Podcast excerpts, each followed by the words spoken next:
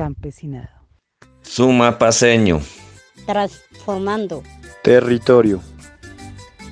1900-1930. La gran hacienda Sumapas.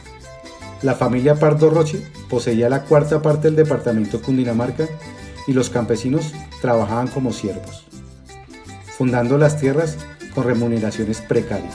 Según Legrand, en 1930 el Ministerio de Industrias calculó la extensión de esta propiedad en 203.999 hectáreas. 1930. Luchas por la tierra.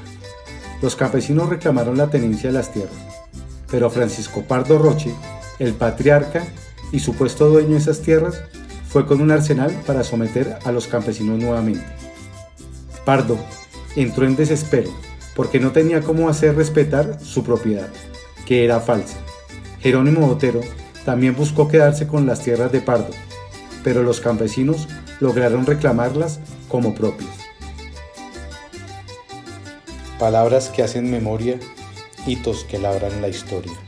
Compilación del Sindicato de Trabajadores Agrícolas de Sumapaz en colaboración de la Universidad del Rosario.